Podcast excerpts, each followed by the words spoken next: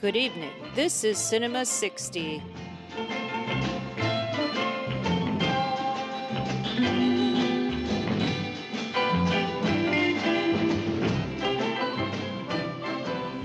The organization, several murders. Could do us both a great deal of good. Look, Chalmers, let's understand each other. I don't like you. Come on now, don't be naive, Lieutenant. We both know how careers are made. Integrity is something you sell the public. You sell whatever you want, but don't sell it here tonight. Frank, we must all compromise. Bullshit. Get the hell out of here now. Welcome to Cinema 60. Hi, Jenna. Hi, Bart. Got a special guest with us tonight. We've got Marshall Terrill, who is, I don't know, is it overstating it to say, uh, Marshall, that you're the America's foremost expert on Steve McQueen? Well, I would never say that personally, but I have heard other people say that. Well, I mean, outside of uh, anybody who actually knew him personally, I, I would say you must know uh, more than just about anybody about the guy. You've written seven books on him. Can you believe it? I didn't set out to write seven books on him, let's put it that way, but it just so happened that his popularity just never waned. When I wrote that first book, I thought that it kind of was going to be a one and done. And then it just so happened that he kept getting bigger and bigger and bigger. And people kept asking me to do stuff about Steve McQueen. And I never turned them down because, you know, with books, you want to keep things going. You know, you, I'm kind of like an actor. I just never know, like, when my last gig's going to be. So uh, I say yes to almost everything. Right. Um, well, tonight you're joining us mainly because you just had a new Steve McQueen book come out, Steve McQueen in His Own Words, which is, well, I mean, you, you wrote uh, the introduction and the, and the conclusion there, and, the, and then you make some contextual comments throughout, but mostly this is, uh, this is just a, a book of rare Steve McQueen photos and then quotes from him throughout. Over 500, I, I think you said. So, how did this book come about? I started this in 2013 and what was happening at that time was, and, and keep in mind that I had rewritten my first book on him. It was called Steve McQueen, The Life and Legend of an American Icon. That came out in 2010. And, you know, that was pretty much the definitive account of McQueen. But year after year, I would see books and bios come out on him. And the, the books that I was seeing, nothing new was happening. There was no new information. They were kind of retreads of everything else. And the thought hit me wouldn't it be cool if McQueen could write his own book in his own way without any interference from a biographer? And the reason why I thought that was because I remember reading in his wife's book that as he got cancer, you know, he was considering writing his memoir, uh, but his cancer was so advanced that that didn't happen. And then his widow, Barbie, who was my good friend, said we had also contemplated doing a book, but it was going to be a photo book with uh, our adventures, talking about our adventures on the road. And I happened to do that book with her in 2006. That was called Steve McQueen, The Last Mile. So as I was thinking about, you know, like, gosh, wouldn't it be cool that if he could do his own story in his own way, how, how could I do that? So I started thinking, you know, I've got 30 years of research in my garage and I've got all the quotes that he ever spoke underlined because I was going to use, I used them, you know, for my other books, but I didn't use them all, nowhere near. And um, so I thought, well, if I did this book, I would compile it in a way it's all chronological, and he starts from you know talking about his childhood all the way to his death. And I had enough quotes and pictures to support that. So I thought this would be a, a, really cool coffee table book using great photos, a lot of photos that were never seen before, and using quotes um, from him that a lot of people have not heard so that they could get a better picture of who he was as a, as a person. So that's in a nutshell what the book is about. Yeah, as a man uh, who's famous for for being a man of few words, it uh, I mean, there there uh, there can have been too many quotes from him out there to choose from.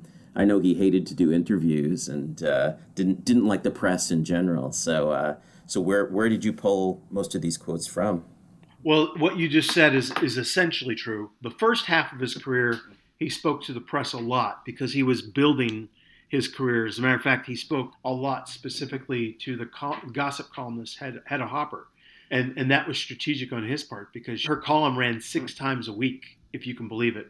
So he spoke to her quite a bit. And that was just an easy way for him to keep his name out there while he was trying to build this resume to the top. She died in 1966, a couple hmm. years after The Great Escape. So by the time that Bullitt came out, he was a major, major superstar, and he really no longer had to talk to the media. So in the first half of his career, he did.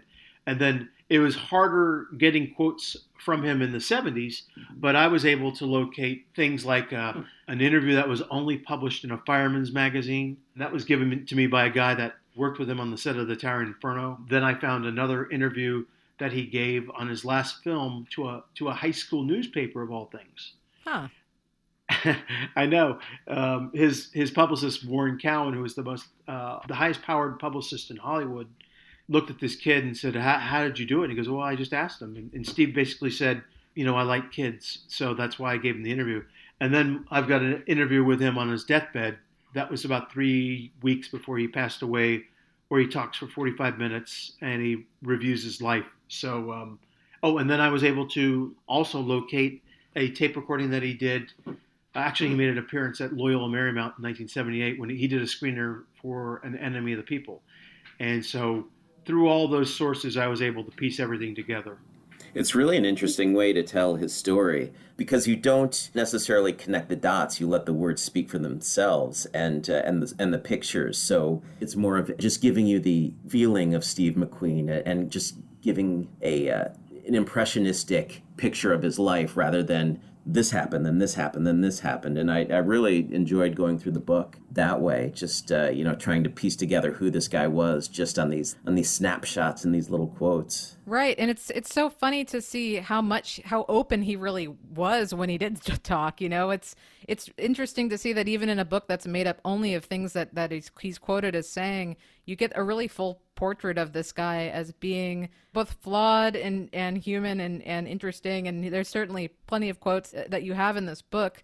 It's it's not a you know this isn't like a a glamour coffee table as much as it really is um there's plenty of things that he says that are not terribly nice or flattering even uh, Uh, you know we were talking about him with women he says the women i've i've always been involved with have always thought of me as a chauvinist pig and i don't really give a damn yeah and that's a great observation by you because i was telling somebody that when he gave interviews you know i, I look at denzel washington and I, I watch him give interviews he doesn't like talking about himself at all he doesn't like talking about him as an actor. But in, in, in regard to McQueen, when he did give interviews, you get little flashes here and there. He'd open up just a little bit. So yes, even though he's very open in this book, you had to look for those little moments to try and capture. So th- those were the quotes that I did extract were the ones that you know he he did tell you about himself or what he was really thinking. Um, but for the most part, he was pretty guarded. It, what's interesting is he's always going off about phonies. He hates phonies. He only wants real people in his life. And it seems like any unpleasantness he ever expressed towards people were because he felt like they weren't real. They were pretending to be something or trying to use him for something. But at the same time, we, uh, you know, he's he's railing against these phonies, but he's also like giving these completely contradictory statements about himself all the time. You know, he'll talk about how I, I, I don't have the quotes handy here, but he's just full of contradictions. He'll talk about what a family man he is, and then uh, clearly was uh, a womanizer. He liked to sleep around, but there just seems to be this this inherent contradiction between who he was and who he thought he was, and who he actually was. All, all three of those things are sort of in conflict with each other. Yes, and and, per, and I purposely put those contradictory quotes in there because he was contradictory and, and maybe I can explain a little bit of it. There's a great quote in the book about how all of his life, you know, he, he was a, a very troubled child, went to reform school, you know, didn't have anything going for him. And the quote in the book is something like, uh, I had red lights growing up all my life, and then I got to Hollywood, and then suddenly everything's green lights. And he says, and green lights can be a problem too. So he grew up, with, there was no normalcy. So, you know, on the one hand, he's out and out rejected for the first half of his life. And then the second half of his life, it's like he's now been admitted to Candyland and he can get anything that he wants. And th- that's the thing is that he did want to be that person on the screen. And so that's where the contradiction comes in. You know, he had an ideal of himself on the screen, but then in private, he was the complete opposite. Uh, you know, he was some of those things, but he was also, he uh, portrayed himself as the all American hero, but he's a very insecure guy. And I, that's why, you know, I've written pretty much seven books on the guys because it, he never gets old because he's so complex. I love there was one photo where it's like him playing a saxophone and you have a little note on the side about like he thought about being a jazz musician for a while and like here's a publicity photo but he wasn't a great musician so he, he did got into acting and it's like as you both mentioned it's that that sort of at, at conflict with this concept of, of a phony but also i mean i it's just really interesting to see somebody sort of putting themselves out there in, in such a way. Clearly he wanted to do it. He obviously thought that jazz was cool and wanted to be part of that scene and probably was part of that scene. I feel like looking at his life, he seems to me like the sort of bridge between the beatniks and the hippies.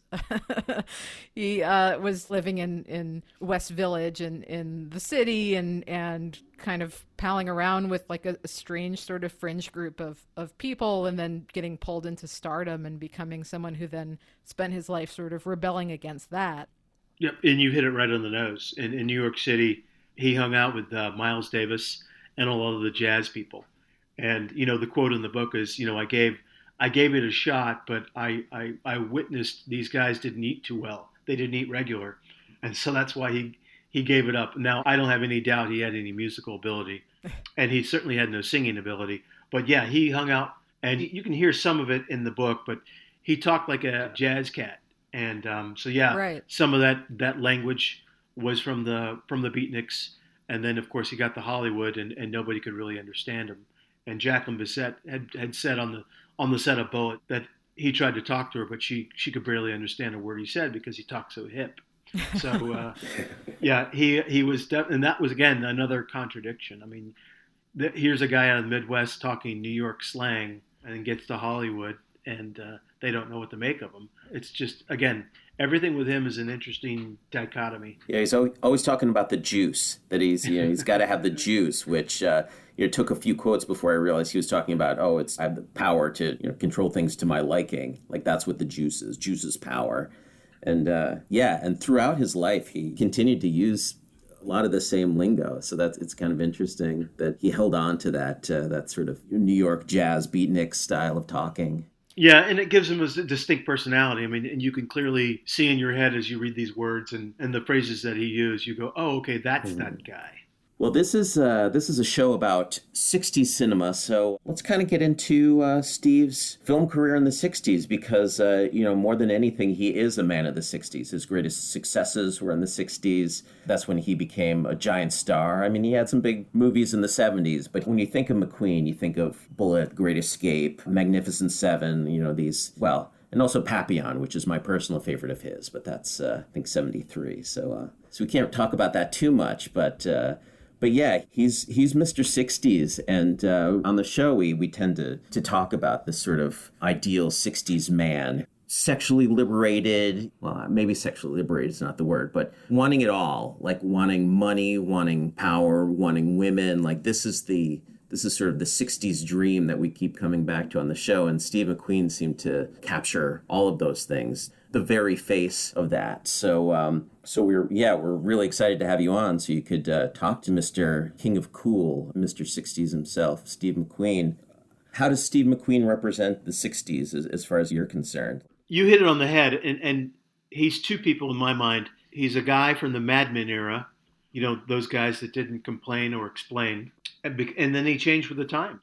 When the um, 60s became sexually liberated, he was older. He was approaching his midlife crisis when all that hit. And he adopted that as well. So, you know, he was married at the time, and his wife was saying that he adopted the hippies lifestyle, especially when it came to free sex.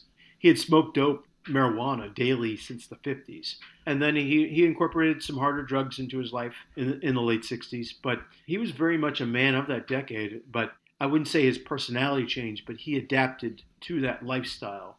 And the other interesting thing about him is that even though he's cool, um, McQueen, and I'm talking now cinema, you know, you look at the films of the 60s, and McQueen wanted superstardom in the worst way, and he wanted to be in big films. And when we think of the 60s, we think of films that are very artistic and changing. And even though he tried to do a little of that with Bullitt, to me, he remain, remains kind of like this guy that represents the big studio during a system where everybody was trying to get go in a different direction. So that's kind of how he strikes me. Right. It, it's almost like a, another contradiction because on one hand you have this guy who I also I agree. I, when I think of the the big studio Hollywood 60s films, uh, Steve McQueen is is up front and center. And then at the same time, you're looking at his life. He had such an unconventional life, even unconventional interests, even his whole thing with cars at least came stemmed from the fact that he would repair things that, that actually had some reality and not just like a rich man's hobby. And then, you know, everything that he seemed to stand for really was what ended up being the late 60s mantra, you know, like freedom, rebellion, free love, style it really is kind of funny because I never even thought of him as that type of person really until reading uh, your your book. I really hadn't thought about Steve McQueen out off of the the screen. Well, and that that's exactly why he's so fascinating is because again, he gave off that image even in Bullitt. He's this cop uh, who has short hair and you know everybody at that time had long hair, but he's uh, just as hip as anybody in the street. And as a matter of fact, there's a quote in the book where he, he talks about the hippies and he said, like, hey, don't be hard on the hippies. They uh, wear their hair long, and it takes a brave man to do that. And he had this half farmer, half street kid in him that was able to straddle that line beautifully. Uh, but again, you know, when when you talked about how you were surprised that he was that guy, well, yeah, he was that guy behind the scenes, and he partook of every '60s drug and sex and rock and roll mantra that that he could. He just he mm-hmm. wanted to take advantage of it all. But again, it, it kind of came during his midlife crisis. The fact that he was this family man, and it was very, very conflicting for him. And, and sadly, you know, it broke up his marriage.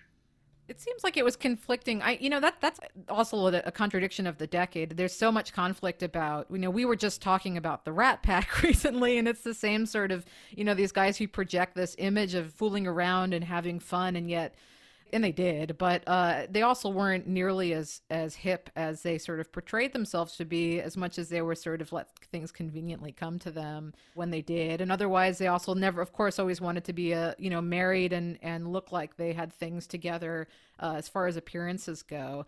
So it yeah, it's definitely a strange time, but it is kind of cool to to see someone who actually you know was was open to to also living it and didn't seem to be embarrassed by uh, embracing the hippies uh, as much as a lot of other people were at the time. Uh, and also be just openly you know he was 100% on the hating cops train. Yeah.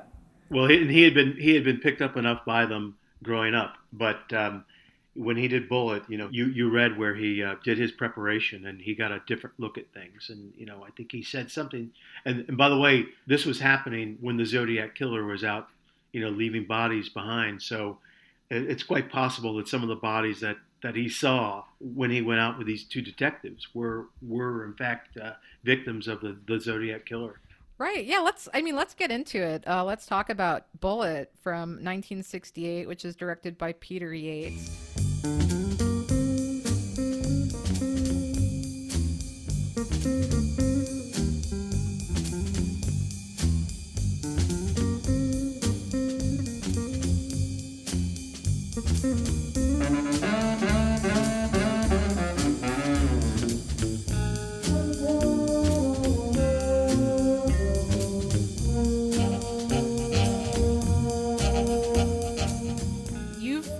Us an amazing uh, story about how this movie came to be and everything that went into it.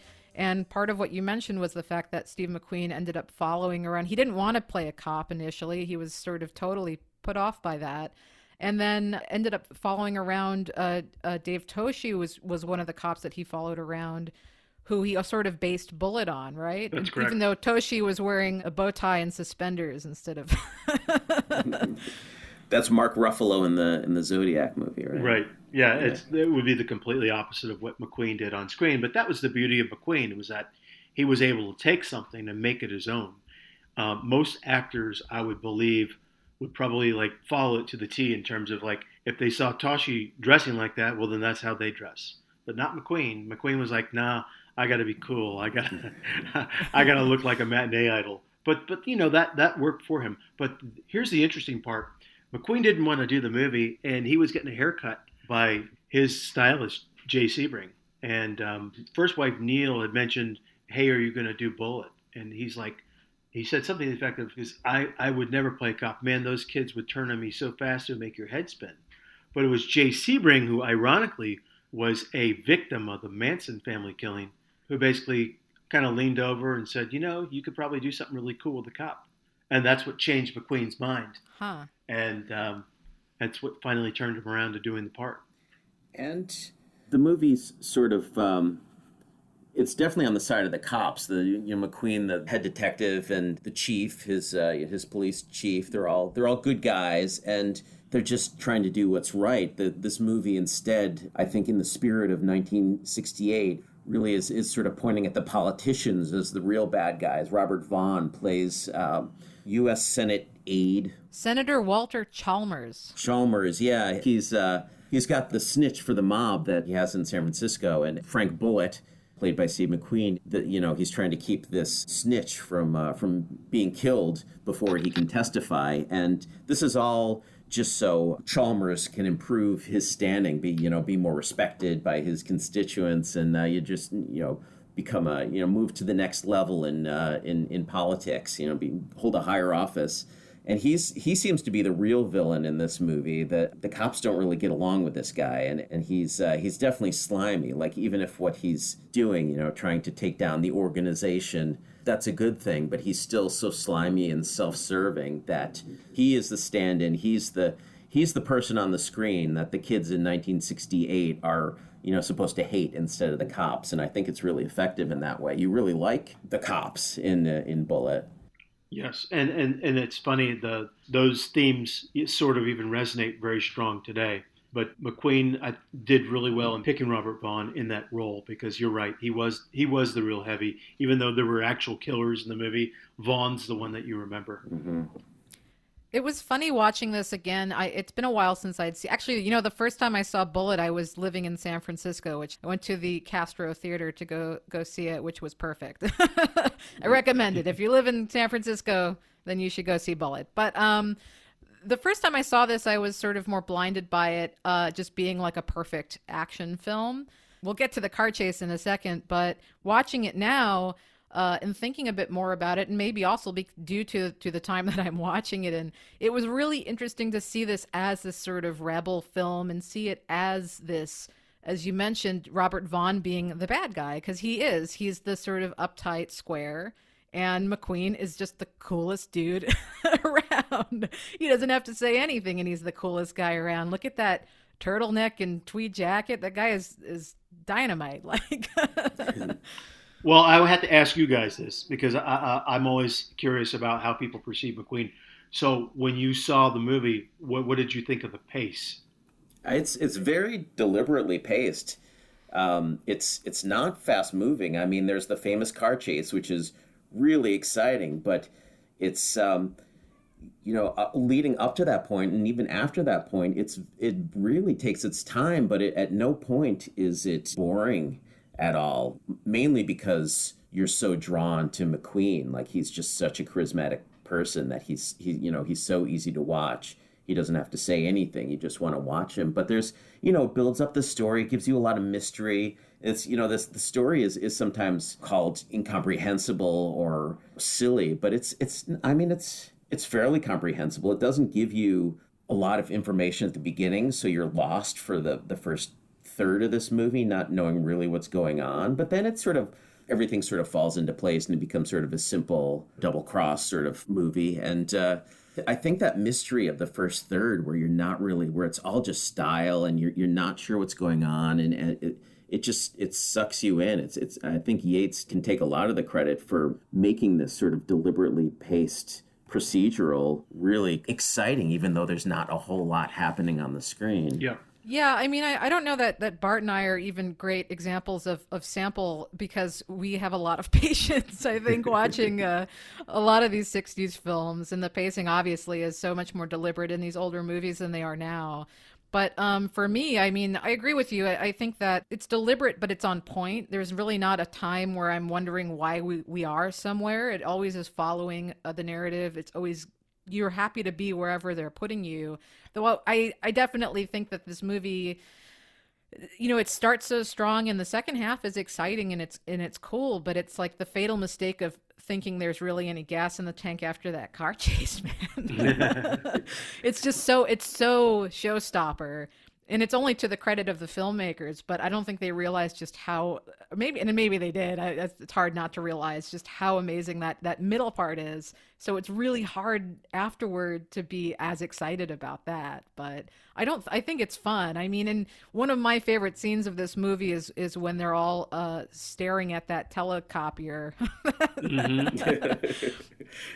this this movie is really fascinated by sort of the modern technology of 1968, the uh, the hospital in which a big chunk of this movie is set is really fetishized. Like it really loves to show you all of the surgical equipment and the and the machines that are keeping track of the the, the vital signs, and it's just really like you know, like McQueen himself, it seemed really interested in the machinery in that hospital and that telecopier and uh, and just really looking at, at how these things work. You know, and it is a pr- police procedural, so it's sort of in keeping with the whole theme of we're not going to show you a bang, bang, bang, bang, you know, one thing after another after another happening. We're going to show you how these things actually work. We're going to sort of submerge you in this atmosphere and uh, and you'll get a real sense of, of of the inner workings and I, th- I think the movie is a, a great success for that reason yeah, those and those are all great observations because um, the the one quote I want to read you guys was from Alan Trustman, the, the writer,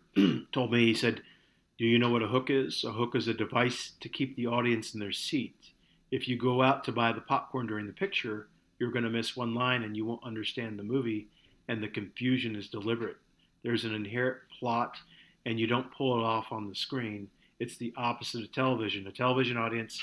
Gets infuriated if they don't understand what's going on every five minutes. A movie is locked into it by the confusion. And I love that quote because um, that's exactly what this movie is. Because a lot of people, they, they, they see the image of Bullitt, they see the car, and they think they're getting, you know, an action movie. And I think it's a little bit slower paced than that. So people are a little bit surprised when they see Bullitt for the first time. That's why I asked you that question. But um, what I love about this movie is that it's a big studio film, but McQueen, and he, he gave a wonderful quote in his own words about stealing everything he could from the USC students to incorporate it and put it in this movie. So this is a big studio film with all those little touches that you would see perhaps in a student film. And McQueen made it a point of shooting everything on location. And the studio was upset that it was going to cost them 500 extra thousand dollars to do that. But it, uh, what I call this a jazz movie because it has a jazz score, but it's also got a lot of improv in it. And um, you know, a lot of the scenes, a lot of the setups were just done very, very quickly. Something might have been in the script, but then they might say, okay, well, let's try this restaurant and let's shoot it from this camera angle. And I'm specifically thinking of in the movie, if you see him, he gets clipped in the eye by this menu. Well, that was something that actually did happen, and they just kept it in. And that's what I love about this movie. Is like it's not perfect, but it's got all these great little improvisational moments that make it interesting. So this was a production of I mean it was a Warner Brothers 7 Arts film, but it was produced by Steve McQueen's production company Solar Productions. What else had they done up to this point? This was their very first film under the banner. The interesting thing was they made the deal under Jack Warner, and and Robert Relyea, the producer, told me that the meeting for him to greenlight it literally took one minute. It was basically, why does Steve want to do this film while there's incredible civil demonstrations? And he said because Steve thinks he can do something different with the cop. So uh, Warner said, "Can you deliver it to me by Christmas?" And he said, "Yes, if we get started immediately." He said, "Okay, well go ahead and make your film." A few weeks after, Warner Brothers has sold the Seven Arts and they merge, and a different studio head comes in and you know he gives McQueen a very very hard time. And so um, this is how the movie's being made. And it's made under these very very trou- troubled circumstances in which um, you know they really don't want to do the film but they've got this commitment. McQueen had a six picture commitment to Warner Brothers. And because he was arguing with his executive he said tell you what love why don't we just uh, turn this six picture deal into a one picture deal? So they shot the movie, and Warner Brothers never thought that it would be the huge success that it was. And so um, you had this animosity going all throughout the picture. Yeah, you said this movie made like it was like 50 million or something, which was the equivalent of 700 million. Well, uh, there are there again there are all sorts of um, rumors, and uh, I happen to think that it probably grossed about 80 million because the producer admitted to 73 million because he he took out a billboard um, and put it on the Sunset Strip saying it grossed 73 million at one time. Um, but Trustman, who was the screenwriter, basically said what happened was is that in the six week of uh, of Bullitt's run, they re-released the movie, but and they made it a double feature with Bonnie and Clyde, and because they owned Bonnie and Clyde outright, they did all the accounting, and everybody knew what Bonnie and Clyde was. So they saw that, but they also saw Bullitt, but they marked all the expenses for Bullitt, and so no one really knows how much it, it grossed. But if, again, if the producer came out and said that it made 73 million, I'm, I'm probably thinking it probably grossed closer to 80. The studio only claimed it grossed like 19 million. So, but uh, Relyea told me that McQueen got a very, very big check when they uh, contested the numbers. Well, regardless of how much this movie actually made, it is it's a huge cultural touchstone. I mean, you refer to it as McQueen's defining movie, and uh, well, maybe you could talk about why why you consider it his defining movie. Well, certainly not the, not acting because I agree with you regarding Papillon. I, I felt that Papillon was his finest hour as an actor, but uh, Bullitt, uh, it's so iconic in that he's so linked with the car and the turtleneck and the tweed jacket, and of course, this was the movie that that turned him into a superstar. You know, The Great Escape made him into a movie star, but there's a big distinction between a movie star and a superstar. Today, we have Brad Pitt, we have Leonardo DiCaprio. We only have a couple of superstars. So that film and, and McQueen are interlinked together for all time. Well, if if you don't mind, actually, could you could you take us through the '60s and and McQueen's career and sort of how things built up to this point in, in 1968, where when Bullitt came out, he became you know the world's biggest star. Like how how did that build up happen? Well, uh, it, it, it happened slowly.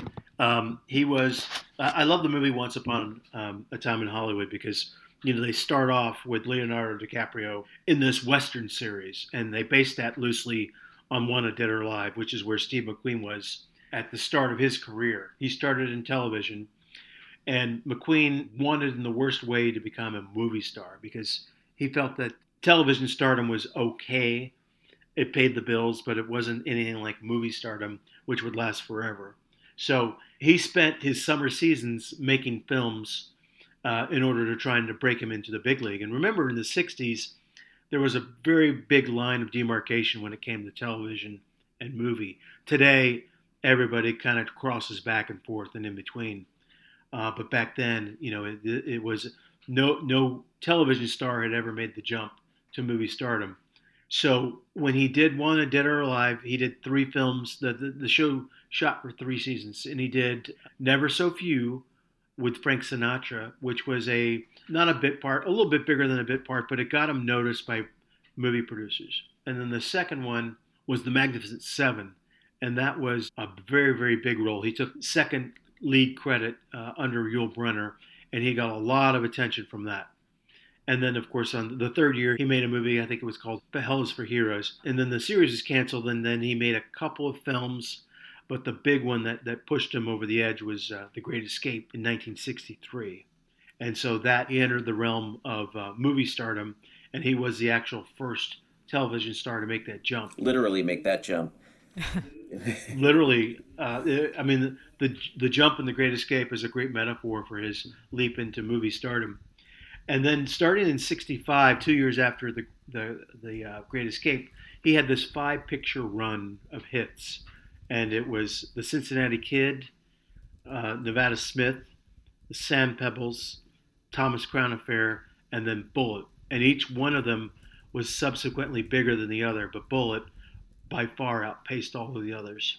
Because we talked about the movie gross, and it would have been equivalent to, I think, 760 million dollar in, in today's dollars if that so that gives you an idea of how big that film was wow It, I think it it makes a lot of sense to me that Bullitt ended up being this defining movie for him because I think that really what what makes Bullitt stand out is its sense of style. For a movie to come out about like a, a rebel cop clearly in the late 60s wasn't destined to get anywhere but to have steve mcqueen play it to have something that felt really european to be shot on location to have this amazing lalo schifrin soundtrack that is totally iconic to have all of these really great camera work in general and angles that really put you in the seat. What I love about that car chase is the fact that it feels just scary. it feels really real. But, you know, I think that to have someone who just looks so cool and is so undeniably cool.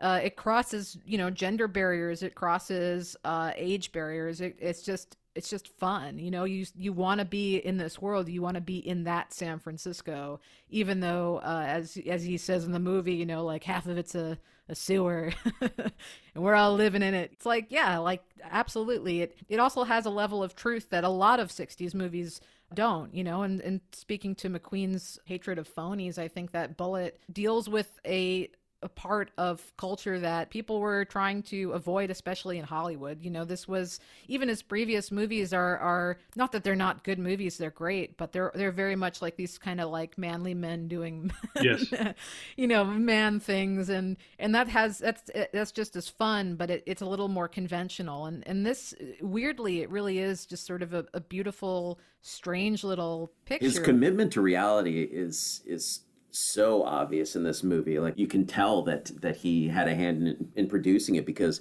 I mean there are no process shots in this. Everything is on location. Everything is a, is a real location. Nothing is in studio. Like you are in this place, and that's obviously that's the aesthetic that Steve wanted for this film, and it also carries through to his performance, all of his performances, but in this movie in particular, it's such a real I don't know if raw is is the right word, but it's mm-hmm. you just read so much on his face. I mean, he's sort of famous for going through his scripts and, and scratching out lines and saying, "No, I'm not going to say that. I'm not going to say that," and and just letting the scene go dialogue free and just you know reacting or telling his side of, of the conversation just by the look on his face. But uh, I think an, an argument can be made for him being almost a brilliant silent film actor. yes, yeah, and, and the and the director William Friedkin uh, of Exorcist fame said that about McQueen. Like if he was born in a you know, a, a, a, few decades earlier, he would have been a silent screen star. Oh, I didn't know that. Great. I'm glad me and Friedkin are on the same page. and by the way, I love Friedkin. He's one of my favorite film directors. He's great. Yeah.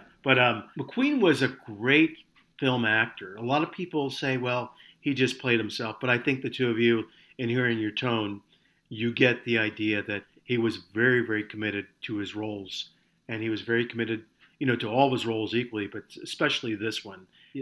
Authenticity was was his driving force as an actor.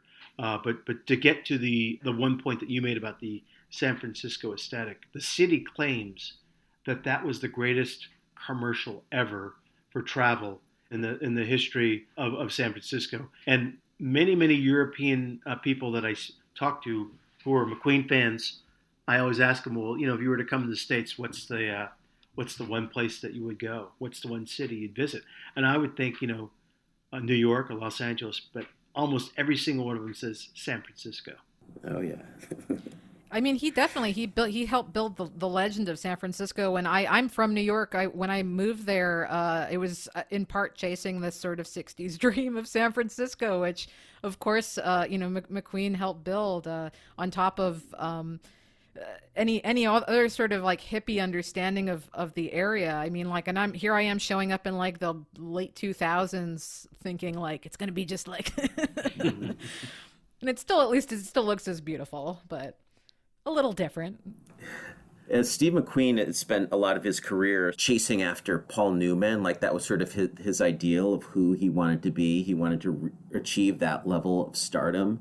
So you can see in a lot of the choices of his roles that he's sort of trying to do Paul Newman, and but you know he he's got his own thing. Uh, uh can you speak a little about the uh, the sort of one sided competition between between uh, Steve McQueen and Paul Newman? Sure, and and you you hit it on the head. It was definitely one sided. Um, McQueen needed somebody. He j- just because of his personality, he needed somebody to try and measure up to. Now, Newman wasn't actually the first person, it was James Dean. And um, anything that James Dean got, because those two were born the same year and they were both Midwesterners. And they both started around the same time. And anytime James Dean got something, McQueen was not happy. As a matter of fact, one of the quotes in the book is, I'm glad Dean's dead. It makes more room for me.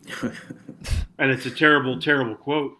But I left it in there because I just thought, well, people need to know this is how he viewed his competition. The two actually met. McQueen was a mechanic in New York City, and Martin Landau told me this story. Landau was good friends with uh, James Dean, and Dean was on a motorcycle, and Landau was, uh, you know, riding on the back, and they pull into this garage, and Dean's telling McQueen what it, what's wrong with the bike, and McQueen's listening. Dean never knew that he was an actor because Dean was famous at the time. McQueen was not, and so um, so James Dean was kind of the the yardstick, and then when he died, then that fascination or that, that fixation switched to Paul Newman because the very first film that Steve McQueen did was as a $19 day extra and somebody up there likes me. And the star was Paul Newman. And uh, again, Newman's wife uh, actually had acting classes with McQueen. So they were all part of that New York uh, acting circle.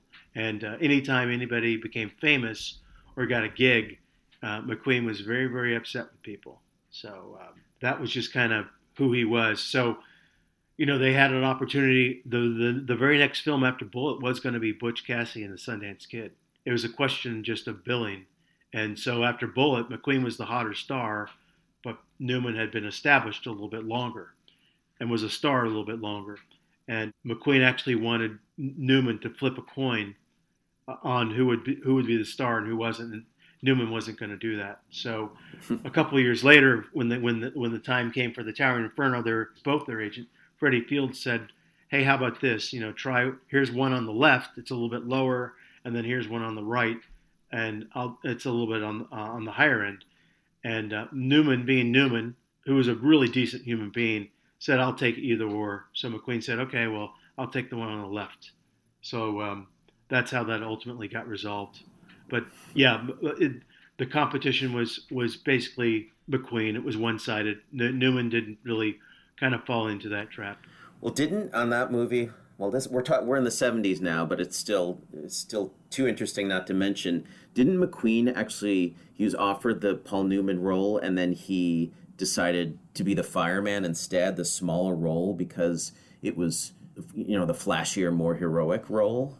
Yes, and, and there's a great backstory to this. But yes, he did read for that. That was originally offered to McQueen first. He didn't feel like it had anything. And I think the fireman role was about 10 or 12 lines. And it was going to be Ernest Borgnine, who was fresh off of the Poseidon adventure.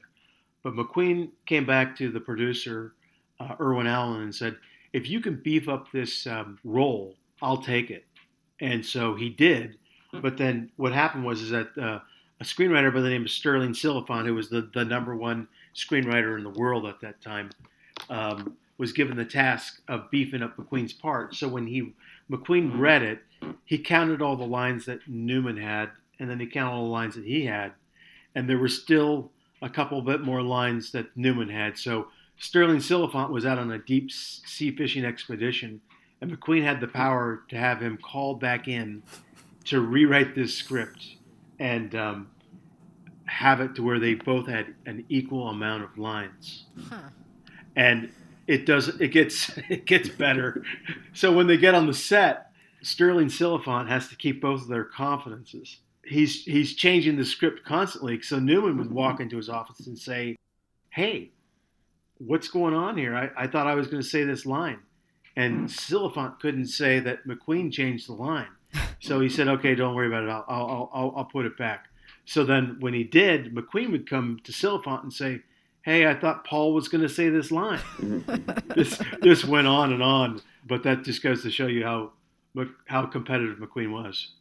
Yeah, that really comes through in your book. That he really like just had this drive that he you know he'd do whatever it takes to always be the best at everything like you know the biggest star the best gambler in cincinnati kid the you know every everything he took on he had to be the absolute best and that you can it, it's easy to sort of picture that side of him but that's not really something that you see in many of his roles. His his roles are more, I mean, not Bullitt necessarily, but he's always, um, you know, kind of the, the the bad boy. You have a quote in your book that I really like, uh, and this is actually you talking and not uh, Steve McQueen, but you say that uh, McQueen was at his best when playing guys who are struggling to be better men. And I think that's really true. Like, that's what I see in McQueen and what really draws me to him. I mean, there is this aspect of trying to do better, be better, but he's like, he's always so behind this masculine exterior. There's always this sort of vulnerability, like, you know, trying to trying to figure out the right thing to do, like this sort of this sensitivity where he he's like he's not just gonna like you know, bash down doors. He's going to sort of sit back and, and consider, is, is this the right thing to do? And uh, yeah, I think your uh, your book really gets that across really well.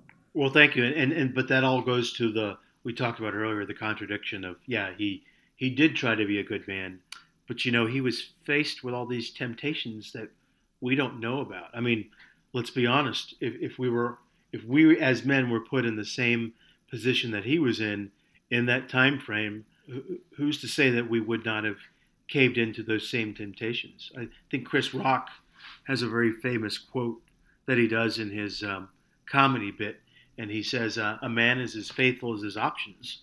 Well, Steve McQueen had a lot of options, so um, who's to say that, that that we wouldn't have taken those same paths that he did?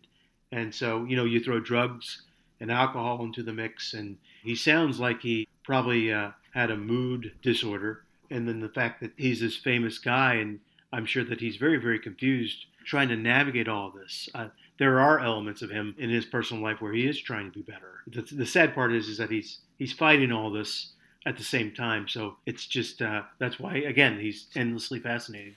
Yeah, there is something to be said for Steve McQueen. Does not sound like somebody who I, in my personal life, would have would have liked.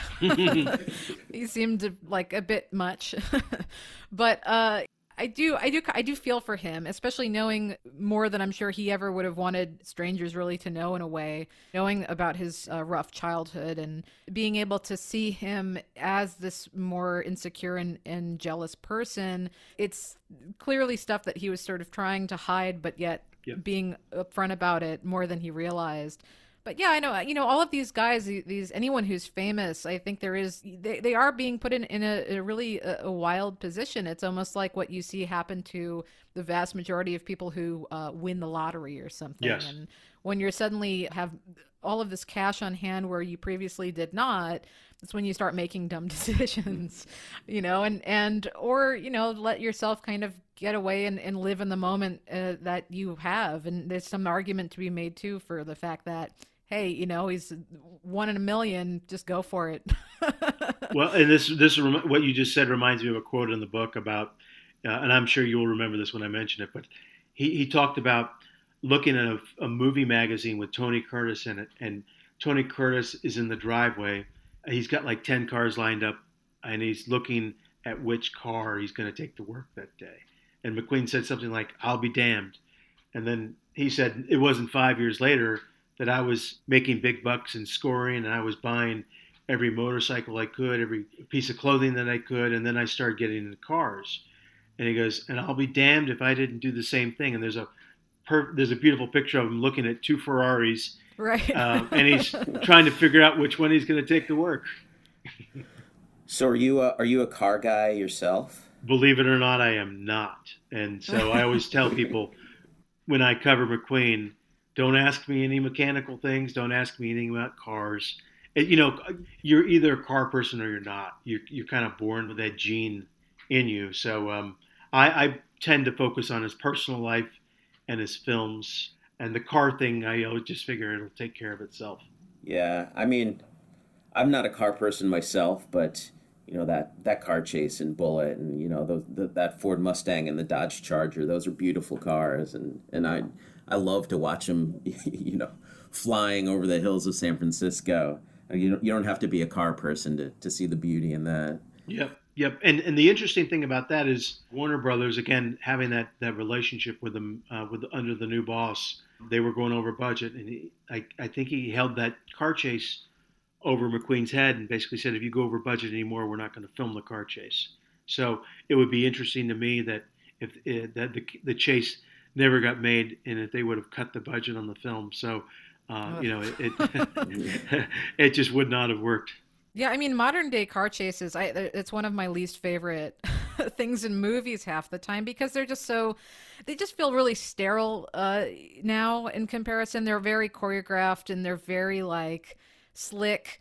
You know, there's a lot of these drone shots or overhead shots, or even they're. I find they're actually they're more fun to see the making of the car chases than it Yeah. is to watch the car chases half the time. But the the car chase in Bullitt is just it. it it's a you know, it's just perfect. There, it's like a course you can't actually speed in. It you feel every single bump. You there's nothing that's unrealistic happening, but it's completely extraordinary at the same time. It really is just outstanding. Yes, and they were shooting at actual speed. So Right. I remember talking to the cinematographer William Fraker, who said that uh, the top speed they got up to was like 124 miles an hour, which would never be done today. But uh, they were just they were kind of fun and reckless, and hey, it was the 60s, and that's just what they did. And I'm sure um, in between they were probably drinking beers. right. Watching this movie this time around too, I was uh, reminded more so than Dirty Harry, which I think is the obvious uh, comparison, and the obvious, uh, you know, was Bullitt was an obvious influence for Dirty Harry. Though for the record, I think that Bullitt could definitely beat up Dirty Harry. but um, I was thinking actually more about Point Blank, the John Boorman film, and I noticed in your book that you had a, a photo of the McQueens uh, dancing at the wrap party for Point Blank. I don't. Do you know how much of an influence that was on Bullitt? Uh, you know, knowing McQueen, um, I, I know that he, he, he liked Lee Marvin.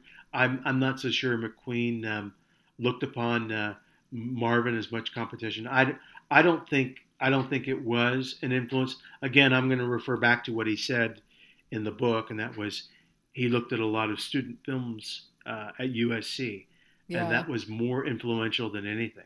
And again, the quote was, "I looked at those films and I stole everything that I could." So, uh, but didn't you love that picture uh, of the wrap party? They were all dancing in '60s style dance. Oh yeah, and, you know they were just let they were letting loose. I'll tell you what my absolute favorite picture is in the book.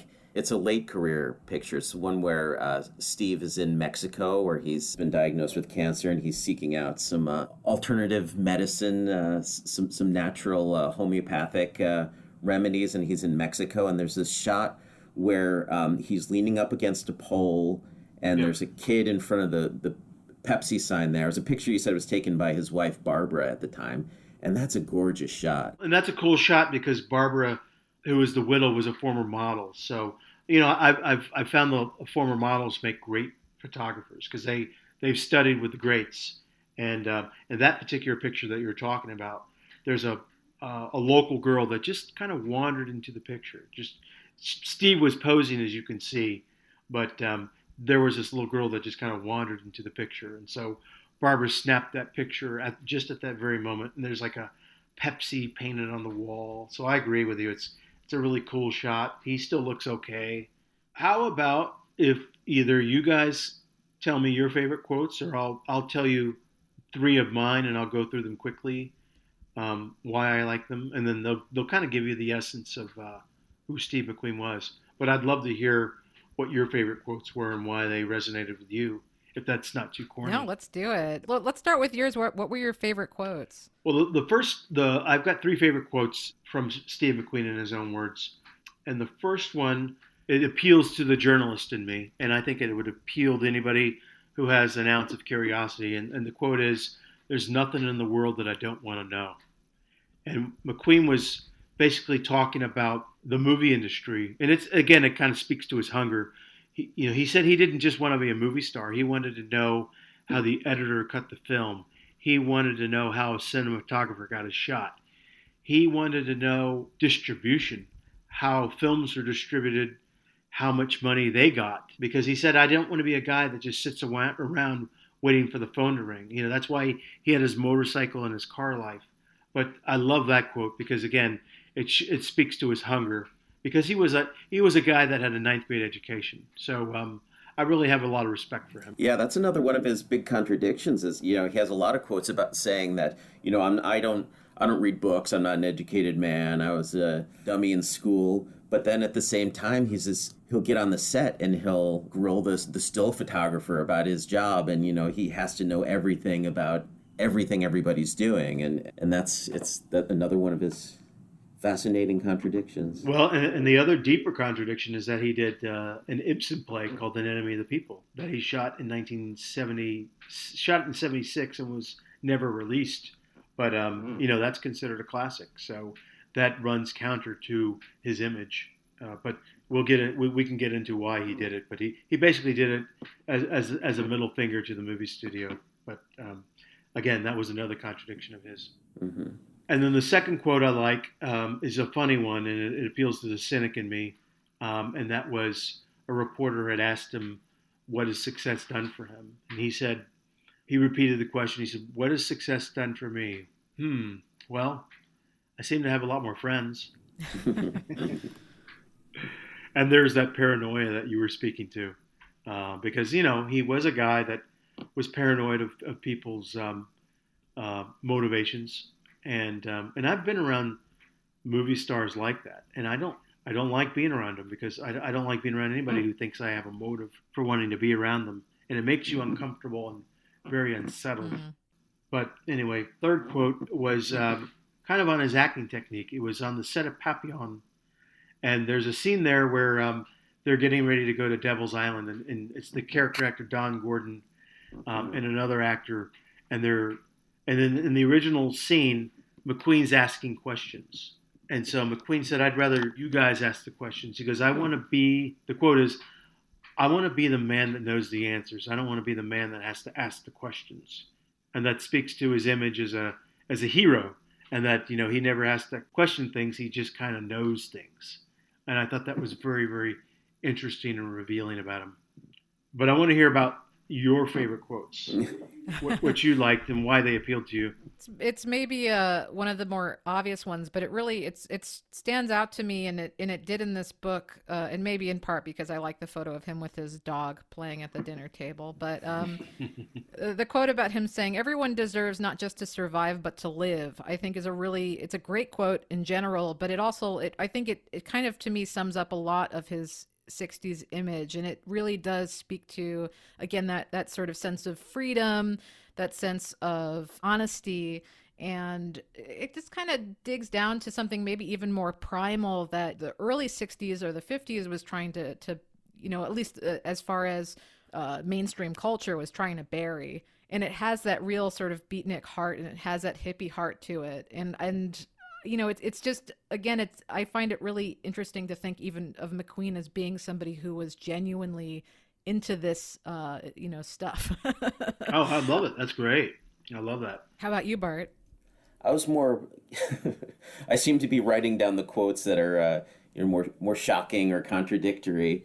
There's actually one in particular about uh, about sizing up people that I'm trying to find right now that I yeah. didn't end up.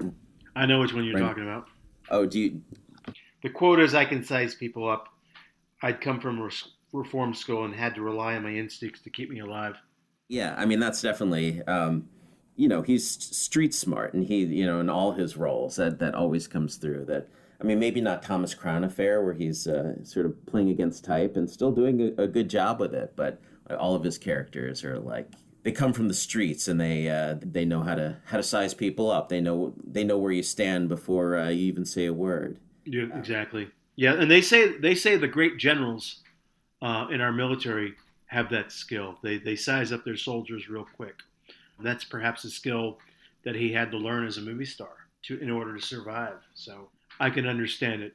I think even maybe some of those those bluer quotes are sort of interesting too, just for uh, you know, it's just also about street smarts and and just showing an interesting side of somebody uh, that especially nowadays you would not hear.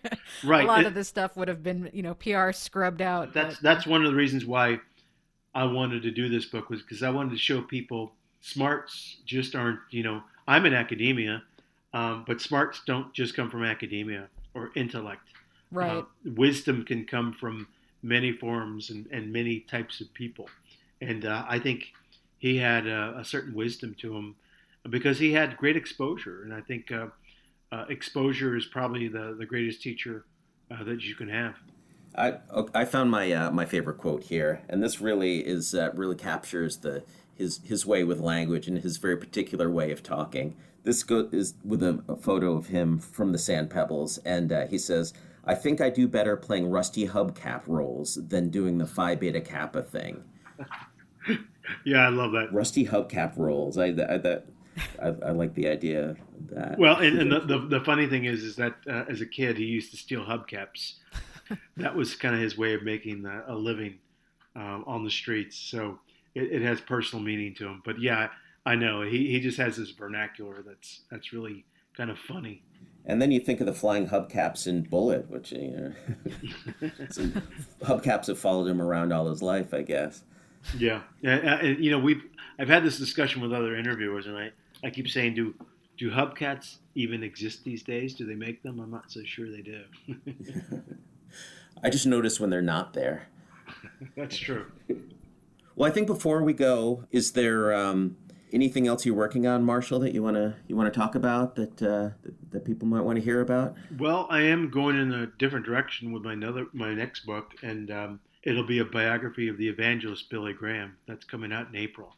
I didn't really plan or know anything about him, but um, he he was an interesting figure, just as interesting as Steve McQueen in, in a different sort of way. I didn't set on again doing a book on an evangelist or someone who's perceived as a saint but uh, it, it, was interesting in that he was a North Carolina country boy, and um, he didn't plan on becoming an evangelist either. So I focused on kind of like what his challenges were in life, and uh, what set him apart. So that that's going to be my next book. And there's a Steve McQueen connection there too, right? Because the right at the end of Steve's life, Billy Graham seemed to play a pretty important role. Yes, at, at the end of Steve's life, when he when he was going to go have his final operation in Mexico, you can kind of tell that, that McQueen didn't know if he was going to make it or not. And I, I based that on the tape recording I have of him three weeks before he passed. And, you know, in, in the tape, he didn't reveal if he knew the cancer was going to go away or not. But I think a few days before he passed, he requested Billy Graham's presence because, you know, Billy Graham represented to America a very godly man. And so Steve wanted to know what the afterlife was going to be like. So uh, Graham went there, sat by his bedside. They talked for two hours. They prayed. And Steve said, Well, let me get my Bible right before they were going to pray. And he couldn't find it. Billy had his with him, and he just instinctually handed it over to McQueen. And that became McQueen's uh, proudest possession. And when they, you know, McQueen passed away, and when he when he died, they lifted up the sheet. He was clutching that Bible. So Billy Graham played a very very important role in his life hmm. even though it was very brief. Well, we'll look forward to your next book and uh, wish you best of luck with this current one, which uh, it just came out this month. yes, that right? that's right. It came out November 7th. And the name of that, again, is Steve McQueen in his own words.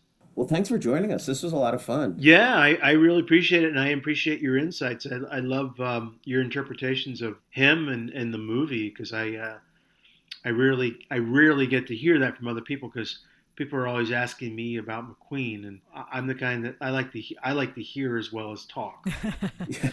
no, thank you so much. This is, it really is uh, uh, Steve McQueen in his own words. It's it's a really interesting book. I think it's a, a pretty uh, brilliant idea too to sort of have the man write his own autobiography through quotes and uh, you know you clearly had to do a bunch of research to find all of these quotes and then you have these really great photos in here so really it's eye opening. Now I have to go back and read all of your other McQueen biographies because now I'm definitely. Well, interested. thank you. If you read one, uh, I, the, the, excerpt I sent you was Steve McQueen, uh, The Life and Legend of a Hollywood Icon.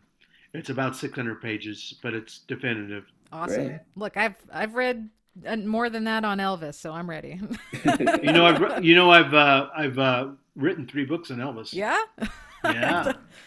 I'll have to go look read those too. I'm, yeah, I'm... I, I did one with his bodyguard Sonny West. Ah. And then I, I, did one with a lady who had an affair with Elvis, McQueen, and Jim Aubrey. Nice. Her name's Barbara Leigh. And then um, I did one on Elvis in the Army. Oh, great.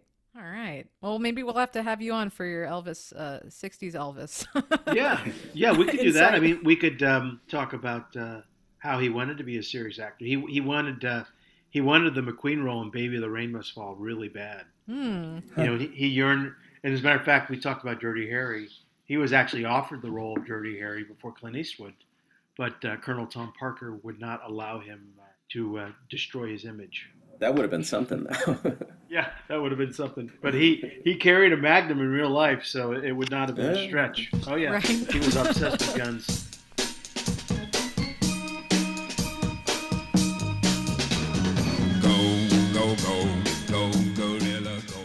You've been listening to Cinema 60 with Bart DeLoro and Jenna Ipcar. The theme song is Io la conoscevo bene by Piero Piccioni. The closing theme is Go Go Gorilla by The Ideals. Check out cinema60.com for new episodes and supplemental material. That's cinema-60.com. And follow the show on Twitter and Facebook at Cinema 60 Podcast. Thanks for tuning in.